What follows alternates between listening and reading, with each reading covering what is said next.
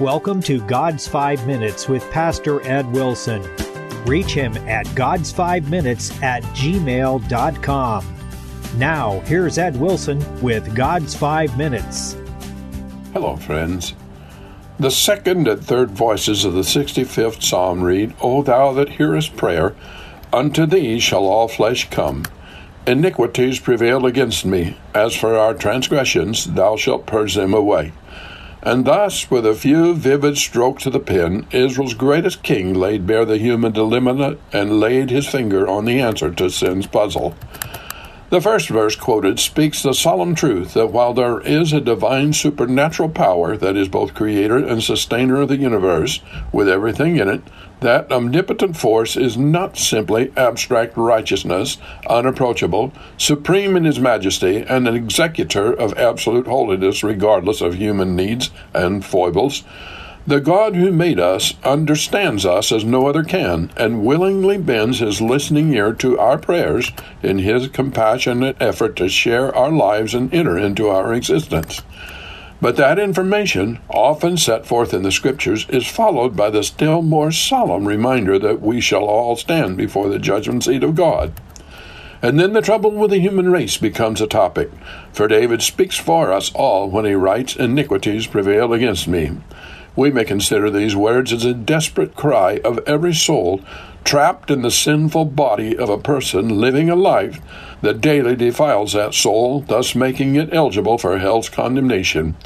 Each of our souls are captive to our own will and are powerless to prevent us from committing the wicked behavior that make them liable to being eternally lost.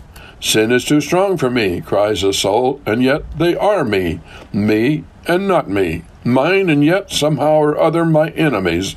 Although my children too strong for me, yet I give them their strength by my own cowardly and feeble compliance with their temptations.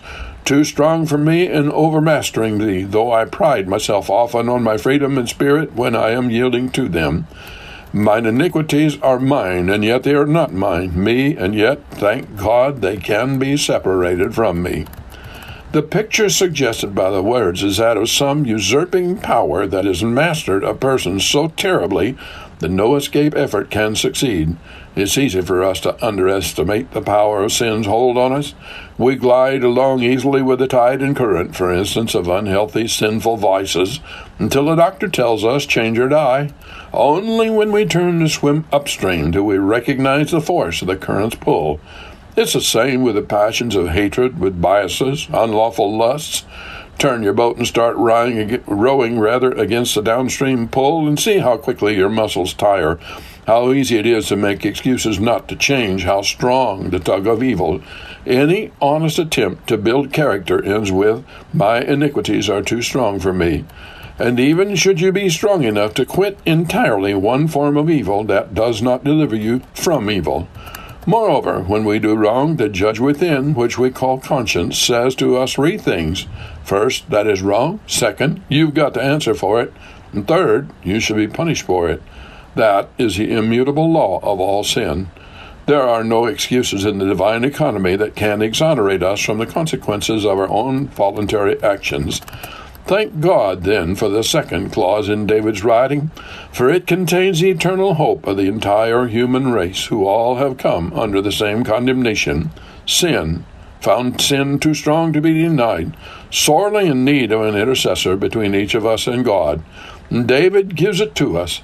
Well, not developed in its fullness in the song he wrote for his fellow believers, for he knew nothing of the cradle and the cross but still pointing toward their dimly seen forms across the generations. As for our transgressions, thou shalt purge them away. The meaning of the phrase includes forgiveness and cleansing for past offenses, and also, thank God, an even deeper cleansing that provides the power through grace to stop the sin business. Have you talked to God today? You have been listening to God's Five Minutes with Pastor Ed Wilson. Reach him by email at godsfive minutes at gmail.com. Tune in next time to hear more encouraging thoughts from God's Word on God's Five Minutes with Pastor Ed Wilson.